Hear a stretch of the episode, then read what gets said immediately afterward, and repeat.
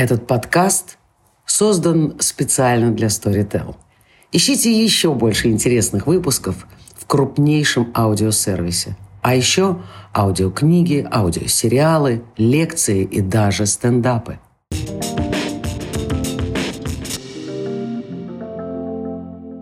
Привет, друзья! Это снова Юля Варшавская и мой подкаст «Я не это имела в виду». Каждую неделю я разговариваю с вами о чем-то, о чем мне захотелось с вами поговорить. И на этой неделе у меня были совершенно другие планы. Я хотела поговорить с вами о том, а, как из-за новых социальных трендов изменились а, понятия о юморе, о том, о чем можно шутить, о чем нельзя шутить.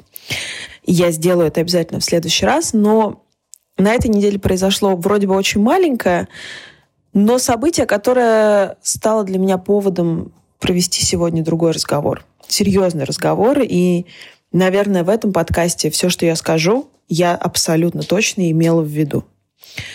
Я хочу поговорить с вами о том, как э, жить э, с ребенком с особенностями развития, как это принять, кому э, обратиться за помощью и как сделать так, чтобы в нашем обществе в целом в российском обществе, потому что в Америке, в Европе это уже давно не проблема. А, изменить отношение к людям и детям с особенностями развития, сделать э, нашу среду инклюзивной. У меня есть свой личный опыт. А, у моего ребенка раз. Но для начала я скажу, почему я решила поговорить на эту тему. На этой неделе случился совершенно какой-то дурацкий, желтый, маленький скандал я совершенно случайно о нем узнала из телеграм-канала «Беспощадный пиарщик». Э, некое издание «Стархит», э, которым, кажется, руководит Андрей Малахов, и он выходит в «Школе в медиа», написали какую-то жутко желтушную статью о том, что сын Яны Рудковской, которого она называет Гном Гномыч, судя по э, каким-то оценкам экспертов, значит, по лицу они определили, что у него синдром Аспергер. И Яна Рудковская в ответ написала пост, очень эмоциональный, о том, что она, значит, их будет судить чуть ли не в Страсбургском суде или в Гааге даже. И весь посыл ее поста как бы подразумевал, что ее ребенка обвинили, ну, фактически в пособничестве терроризму. Ну, то есть она настолько э, была возмущена тем, что кто-то мог подумать, и дальше она употребляет слово «ненормальный» что ее ребенок ненормальный, и она, очевидно, была очень этим задета. И в том числе и в «Беспощадном пиарщике» написали, что, ну, как бы, вообще-то особенности развития у детей это никакое не преступление, не ужас, не кошмар, так бывает. И в цивилизованном обществе уже давно к этому так не относятся. И они абсолютно правы. Это был хороший, правильный э, пост, хотя не все, что они пишут, мне нравится, но в этот раз они были абсолютно правы. Но я должна сказать, что несмотря на то, что я сама мама ребенка с раз, и я через минуту расскажу, что это такое, если вы не знаете. Я считаю, что мы не можем на данный момент э, упрекать человека, женщину, мать в такой эмоциональной реакции на подозрения в особенностях развития э, у ее ребенка. Потому что вообще-то на то, чтобы по-другому к этому относиться, и это принять, а, по-другому об этом говорить. Нужно проделать очень большой путь, и чаще всего пока еще в России этот путь связан с тем, что либо у тебя есть э, такой ребенок, либо в, в твоем окружении есть дети с особенностями развития, и ты смотришь на них, ты разговариваешь с родителями, и ты проходишь какой-то ну, серьезный путь осмысления, принятия. И я более того вам скажу, что одна из самых главных проблем в семьях, где есть дети с особенностями развития, то, что их родителям, их очень любящим родителям, очень сложно это принять. Они их там лечат, пытаются лечить. И я чуть позже расскажу, почему не надо употреблять это слово в некоторых случаях. А, в общем, я думаю, что на данный момент это просто действительно очень сложная для осознания тема. И мы двигаемся в направлении, на пути которого, мне кажется, мы придем к другому разговору на эти темы. Но пока мы там, где мы есть. И вот чтобы сделать еще один шажок в нужном направлении, я записываю этот подкаст, хотя у меня есть некоторые внутренние э, принципы, согласно которым я стараюсь не э, так часто говорить на эту тему, потому что, ну, это касается моего ребенка, и э, я не имею права выбирать за него, в общем, хочет ли он, чтобы эта информация о нем была публичной. А все, что касается меня, я могу говорить, потому что я считаю, что мой опыт, он полезен для других матерей, мне кажется, что одна из моих миссий — это как-то поддерживать э, других женщин, оказавшихся в такой ситуации. Итак, что такое РАС? РАС — это расстройство аутистического спектра. Это форма аутизма. У моего ребенка э, очень легкая форма аутизма. Его состояние в данный момент э, компенсированное. Компенсированное – это значит, что с момента, когда мы узнали, что у него есть особенности развития, мы, это я и его папа, и его вся семья, мы занимались им каждый день для того, чтобы он мог э, счастливо радостно, полноценно проживать эту жизнь, э, ходить э, в детский сад, в школу, дружить, ну, в общем, жить абсолютно полноценной жизнью. В этом есть главная задача родителей, у которых есть дети с особенностями развития. В нашей стране это непросто. Об этом я тоже чуть позже поговорю. Итак, почему я говорю раз, а не аутизм? Потому что раз — это расстройство аутистического спектра, и здесь очень важно слово «спектр», потому что оно подразумевает, что внутри аутизма есть очень разные формы. И я сразу должна сказать, что я не имею никакого морального права э, говорить, например, от лица женщин, у которых низкофункциональные э, дети с тяжелым аутизмом, потому что он действительно часто принимает тяжелые формы, дети не говорят, им сложно пойти в школу, им гораздо сложнее найти способы коммуникации с внешним миром, там применяют какие-то медикаментозные лечения. Я этого опыта не проходила. Э, у меня высокофункциональный ребенок, это значит, что у него сохранный интеллект. А, а как вы знаете, э, очень часто есть такое клише, что высокофункциональные аутисты это люди, из которых потом получаются, значит, великие ученые, а, технологи, какие-нибудь там айтишники из долины и так далее. Это правда, потому что у них есть такая прекрасная особенность. Благодаря тому, что они умеют сосредотачиваться очень-очень плотно на какой-то теме, они могут ее развить, развить до такой степени, когда они делают научное открытие, какую-то открывают программу и так далее, и так далее. То есть действительно дети, люди с сохранным интеллектом и аутистическим спектром, они могут создавать что-то уникальное. Но при этом у них есть э, банальнейшие социальные гэпы. Ну, то есть, например, мой ребенок в каких-нибудь 4 года мог спокойно читать, писать, говорить на английском, я не знаю, там у него совершенный слух и так далее, и так далее. Он мог знать все столицы всех стран мира, но при этом у него были, и, наверное, есть до сих пор какие-то сложности с тем, чтобы э, с одной стороны завязать себе шнурок, а с другой стороны завязать разговор с мальчиком на детской площадке. Поэтому у всего есть, как и у всего, и у аутизма есть две стороны медали. И э, Понимаете, вот тут мы сталкиваемся с э, очень важным вопросом. В обществе, в котором люди вокруг такого ребенка знают, что это такое, правильно к этому относятся, знают, как себя с ним вести, растут в инклюзивной среде, где есть очень разные дети с разными особенностями. И они понимают, что все люди разные, но все люди равные, они относятся к таким детям с эмпатией, и они принимают их сильные стороны и помогают им в тех местах, где у них есть слабости. Например, у меня есть друг э, в США, у которого мальчик учится э, в классе, где есть мальчик с аутизмом, и его к нему представили, и он ему помогает в какой-то социальной адаптации. В общем, он с ним как-то куда-то ходит даже, проводит какое-то время. Ему непросто, ему бывает непросто. Мой друг мне рассказывал, советовался со мной, что можно сделать. Я дала какие-то советы.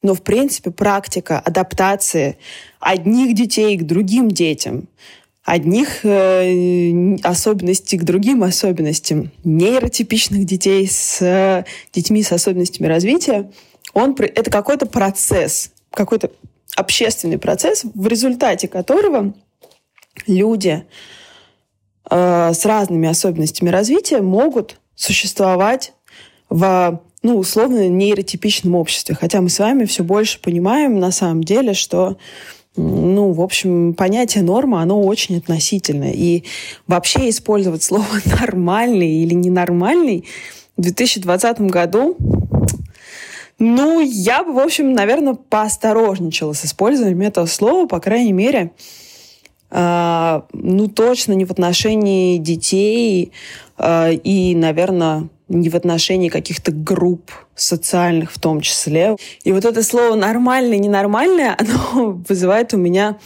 какой-то совершенно праведный гнев. И я понимаю сейчас, что в том числе э, мои представления о норме изменились за эти семь лет жизни моего ребенка. Они и так у меня были достаточно плавающие до его рождения. Но он абсолютно расширил все мои горизонты. И у меня внутри не то, что я там как бы э, в угоду толерантности или еще чему-то заставляю себя думать как-то иначе. Нет. У меня внутри абсолютно искренне нет никаких представлений о норме. Ну, кроме разве что каких-то вопиющих случаев, там, ненормально бить женщину, я не знаю, ненормально воровать детей и требовать выкуп. Я не знаю, ненормально делать какие-то вещи, которые ранят, унижают, приносят э, физический вред э, другим людям. Ну вот в моих представлениях, в моих личных представлениях это все еще ненормально. Все остальное, друзья мои, обсуждаемо. Ну так вот, вернемся к теме разговора. Хотя на самом деле это и есть тема нашей разговора. А, я расскажу свою историю, long story short, чтобы вы поняли, какой я прошла путь, и, может быть, э, я дам какие-то советы о том, что вы можете сделать, оказавшись либо в подобной ситуации, либо в ситуации, в которой э, вокруг вас есть люди, которым нужна ваша помощь и ваша правильная реакция, а вы не знаете, как реагировать. Ну так вот, у меня есть ребенок, его зовут Давид, он самый крутой, самый смешной, самый умный, просто самый нереальный мой друг. И если вы спросите меня, хотела ли я за эти семь лет его жизни хоть одну секунду, хоть вот промелькнула, знаете, а, чтобы он был нейротипичным, я вам скажу абсолютно честно, нет. Потому что те особенности, которые есть у моего сына, делают его вот этим совершенно уникальным человеком. Абсолютно ни на кого не похожим. И это опять мы, вот возвращает нас к разговору о норме. А, потому что ну, вообще-то нет никого скучнее, чем обычные люди. Простите, это был, это был снобизм э, чистой воды. Ну, я журналист, и я вообще ну, как бы работаю, живу среди не совсем эм, уравновешенных людей, поэтому, может быть, у меня какой-то, какая-то оптика своя. Так вот, я все время никак не могу начать эту историю.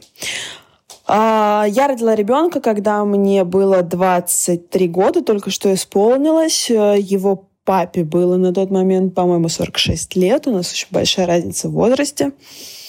Это был э, абсолютный ребенок по невероятно огромной любви. Мы только что поженились тогда. А, и э, он, мой бывший муж, очень хотел ребенка. Для меня это скорее был такой компромисс, потому что я очень хотела всегда работать. И когда он родился, у меня началась депрессия пострадовая. Так вот, э, я очень сильно по поводу всего переживала, все время держала его на руках Он все время хотел быть со мной. А, и, в общем, первый год прошел для меня как такая черная дыра, а, в которой я все время была с ребенком. И, с одной стороны, с необычайным образом просто ну, маниакально его обожала. С другой стороны, у меня была депрессия, я была очень тревожная, очень хотела работать. Мне казалось, что моя жизнь закончилась. Но потом э, прошел год, и ребенок начал э, говорить, он развивался очень-очень быстро, то есть у него не было никаких ни в одном аспекте, никакой задержки развития. А, наоборот, он даже, по-моему, очень рано как-то выучил буквы, стал узнавать буквы на бумажке, все такое. Но спустя какое-то время, наверное, еще спустя год, я заметила, что ему очень некомфортно среди других детей. Я заметила, мы жили тогда в Лондоне, а, я, я думала, что это из-за того, что другой язык, но ему, в общем-то, было дискомфортно в каких-то ситуациях, в которых вообще-то любому другому ребенку комфортно. Ну, там, я не знаю, в парке, на велосипеде. Вот это почему-то вызывало у него необычайное отторжение. Потом мы вернулись в Москву, я начала э, водить его в детский сад, и там все тоже было как-то очень тяжело. Потом я отвела его в группу э, социального, социальной адаптации, э, которую откры, открыла психолог Галия Нигмеджанова, и пользуясь случаем, не знаю, думаю, что она не услышит этот подкаст, но я хотела ей сказать, что э, это один из самых главных э, людей, ну, помимо семьи в моей жизни, в том смысле, что она спасла меня. Она спасла меня дважды. Один раз моего ребенка, второй раз меня. И э, я обязательно запишу подкаст о том, почему э, психотерапия длительная, глубокая, с правильным человеком, это та вещь, которая может вас спасти, и та вещь, которая обязательно вам нужна, если вы не очень счастливы в своей жизни. Ну так вот, Именно она была первым человеком, который сказал мне, что у нее есть подозрение, что у Давида э, какая-то форма аутизма, хотя он был очень коммуникабельный, веселый, говорящий. Ну, то есть не было никаких признаков, которые могли бы обычному человеку, в том смысле, что не психологу и не специалисту, указать на то, что у этого ребенка могли быть какие-то особенности. Ну, не очень социально, ну, не очень любит детей других. Но слушайте, мы с вами людей других не очень-то иногда любим. Ну, в общем, я как-то списывала это на особенности характера, хотя были маячки, которые мне, человеку, который всю свою жизнь, в том числе, пишет про работу благотворительных фондов и про работу с детьми с особенностями, они, в общем, намекали на то, что у моего ребенка что-то не так. Но, э, понимаете, вот опять-таки, возвращаясь к теме нормы принятия и толерантности, это очень, очень сложно осмыслить, когда речь идет о твоем ребенке. Ну, то есть это на самом деле гигантское усилие э, мозга, сердца, я не знаю, э, души и, и самосознания. Вот, и дальше началась э, длительная история. Наверное, все это заняло у меня, ну, несколько месяцев э, или даже да, наверное, около, нескольких, наверное, около полугода, чтобы, во-первых, разобраться точно, что происходит с моим ребенком, потому что когда у ребенка настолько ну, не ярко выраженные особенности, а, очень сложно поставить диагноз даже специалисту, а в России, к сожалению, ну, пока с этим довольно сложно. Сейчас стало гораздо лучше, и об этом я сейчас тоже расскажу, потому что за те семь лет, что живет мой сын э, в области именно работы с э, аутизмом, с РАС, вообще с детьми с особенностями развития такого рода в России произошел очень серьезный скачок, и этому поспособствовали несколько фондов, несколько э, людей, которые этим, ну, прямо вот пристально прицельно, вернее, простите, занимались все эти годы, и ситуация изменилась просто кардинально. И об этом я сейчас тоже скажу. Так вот, э, когда стало понятно более-менее с диагнозом, начали искать специалистов, и на тот момент это опять-таки было вот ну, знаете, наскребла по сусекам. Только потому, что я была уже в благотворительной сфере, потому что есть э, на свете Ольга Журавская, некогда президент фонда «Голчонок», а теперь президент фонда «Журавлик», которая помогла мне найти всех специалистов, которая моментально откликнулась на мою просьбу, а впоследствии стала одним из моих самых ближайших друзей, соратников, э, ну, какой-то вообще сестрой. И ей я тоже очень благодарна. Вообще, когда я говорю про своего сына и про всю нашу историю, я должна сказать, что это история, сотканная из десятков спасибо.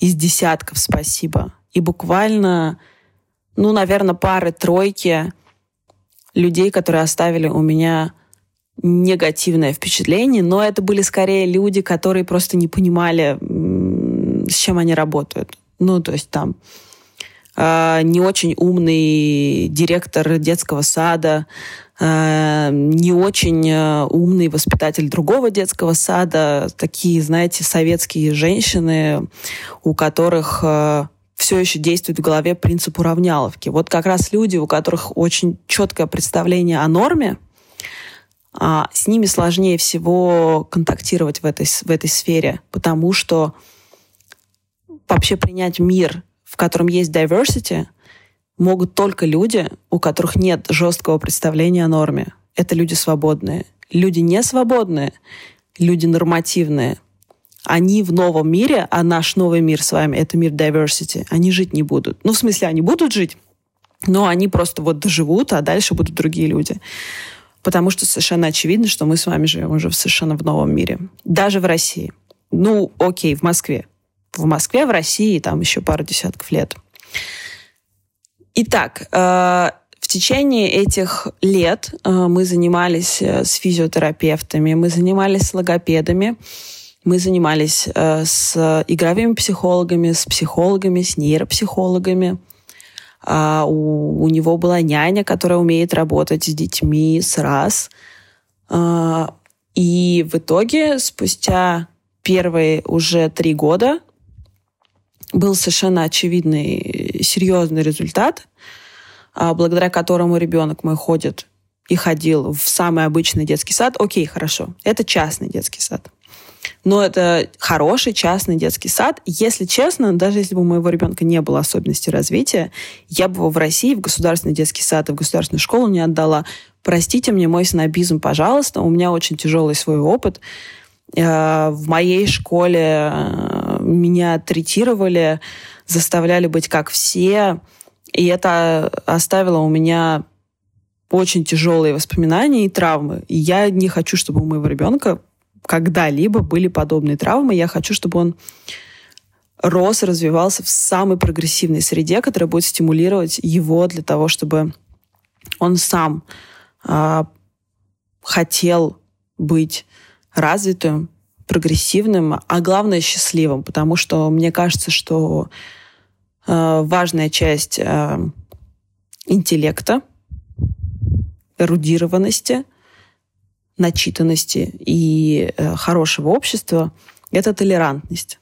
Э, и чем более толерантное будет общество вокруг моего ребенка, тем более счастливым он будет в этом обществе. И вообще вырастет с ощущением, что с ним все хорошо, что люди вокруг его принимают. И если для того, чтобы он рос в такой среде, нужно будет, чтобы он уехал за границу, значит, я отправлю его за границу, ну, вместе с собой, естественно, куда же он типа, без еврейской мамочки. Но э, мне кажется, что жизнь мы живем одну, и подстраиваться под, значит, какой-то мифический, хотя, впрочем, и весьма реальный мир, где люди жестоки, ненавидят друг друга, значит, забивают любого непохожего, но это как-то бессмысленно. Мне кажется, что лучше обустроить свою жизнь так, чтобы вокруг тебя были другие люди. И я делаю все, чтобы вокруг моего сына были другие люди. Хотя как, он входит, вот, например, ему могли говорить э, какие-то кассиры в э, пятерочке или в перекрестке, э, что мальчик, что ты плачешь, мальчики не плачут, мальчик, почему ты так себя ведешь, на что они получали мой жесточайший отпор и предложение помолчать, потому что я не хочу, чтобы мой сын был жертвой архаичных общественных стереотипов. Итак, вот к сегодняшнему дню э, мы пришли к ситуации, когда, конечно же, у меня в достаточной степени необычный ребенок. У него есть особенности, которые требуют какого-то отдельного внимания и так далее. Но у меня счастливый ребенок, который общается, дружит, э, находит так или иначе вещи, которые ему нравятся. Он ходит на футбол. И тут я должна сказать огромное спасибо ребятам из э, футбольной академии Техспорт, которые не просто его приняли, а, но и дали ему даже тьютера. И это какое-то счастье, ему страшно нравится. Хотя, конечно, со стороны это выглядит все очень смешно, но они ему очень помогают. И даже в карантине, вот он сегодня будет заниматься а, на, в Зуме футболом. А, у него есть э, преподаватели по музыке, у него а, есть какие-то, какое-то безумное количество интересов, у него есть лучший друг.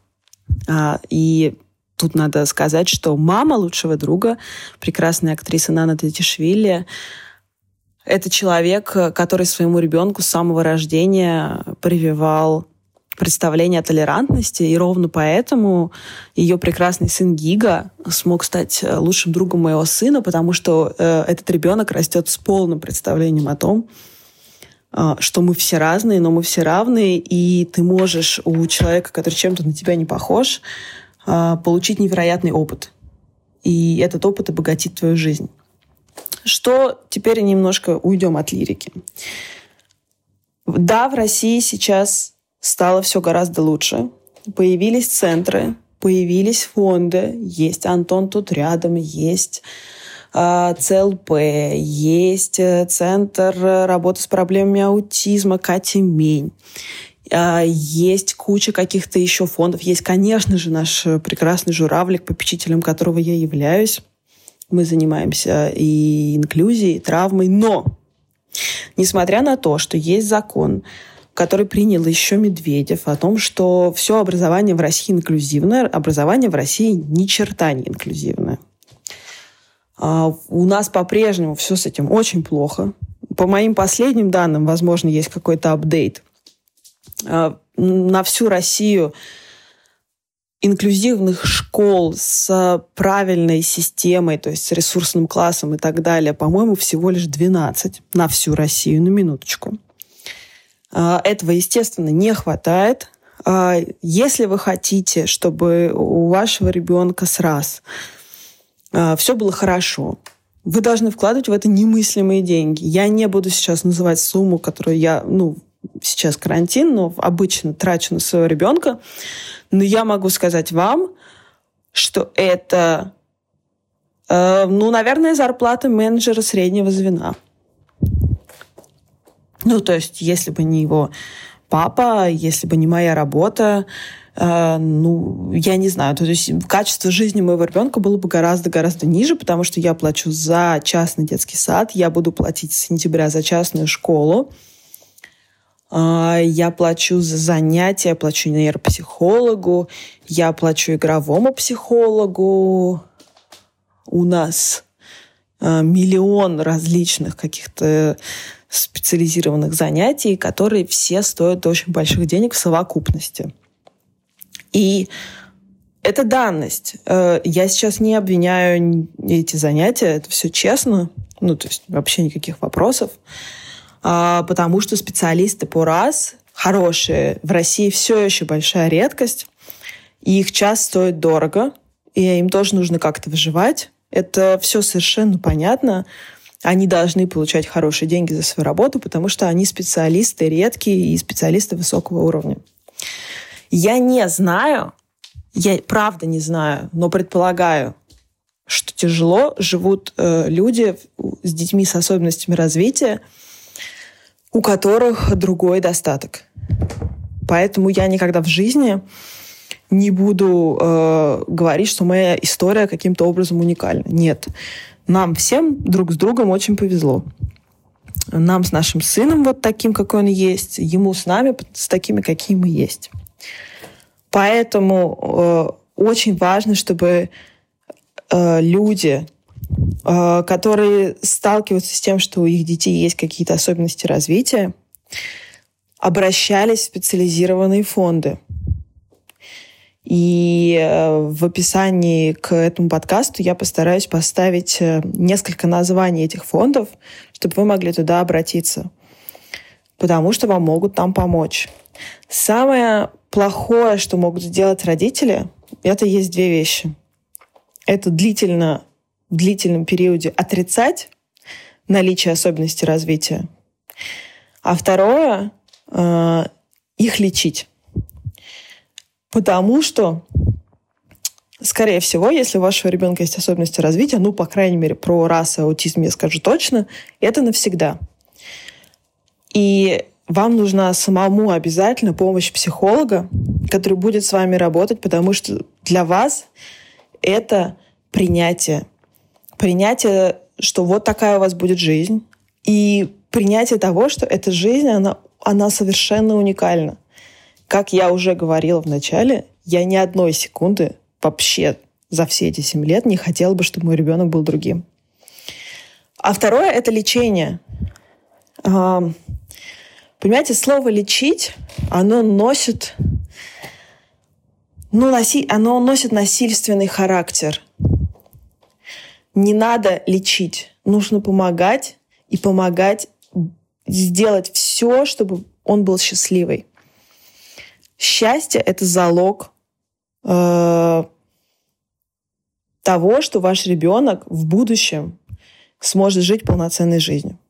Итак, подытоживая этот длинный, простите, уж наболел за столько лет выпуск, я хотела сказать, что прежде чем говорить слово «норма», в отношении себя, своих близких, своих детей или просто любых других людей вокруг нужно очень хорошо подумать, что вы под этим подразумеваете.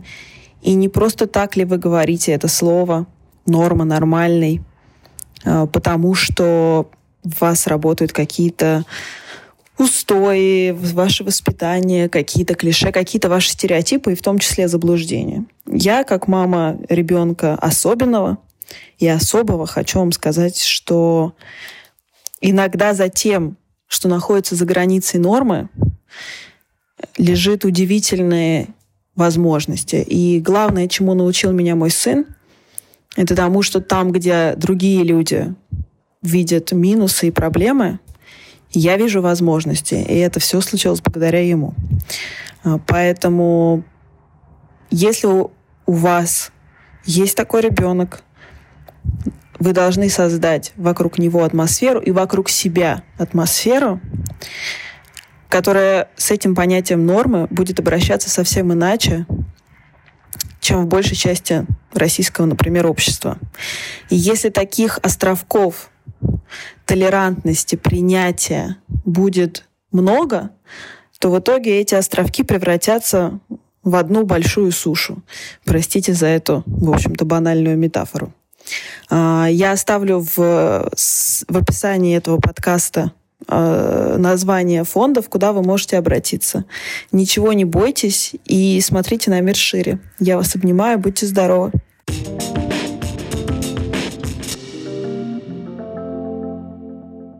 Вы дослушали до конца и хотите послушать еще? Просто зайдите в Storytel и слушайте без рекламы и без ограничений все, что пожелаете. Слушайте. Будьте умнее.